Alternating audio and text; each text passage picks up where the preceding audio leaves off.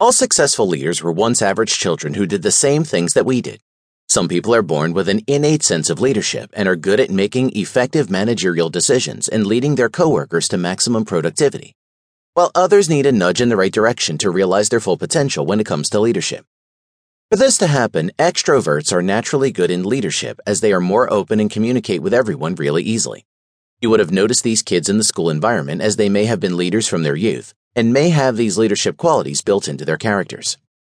One day, if you occupy a managerial position in a small or medium company or a big corporate, you will find that it is expected of you to take effective decisions and lead people in order to fulfill the visions and goals of the company. For a good leader, it is significant to know how to lead, to influence, and to communicate effectively.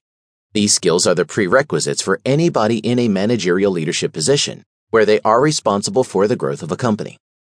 However, many managers and leaders fail to figure this out and have difficulty practicing these requirements.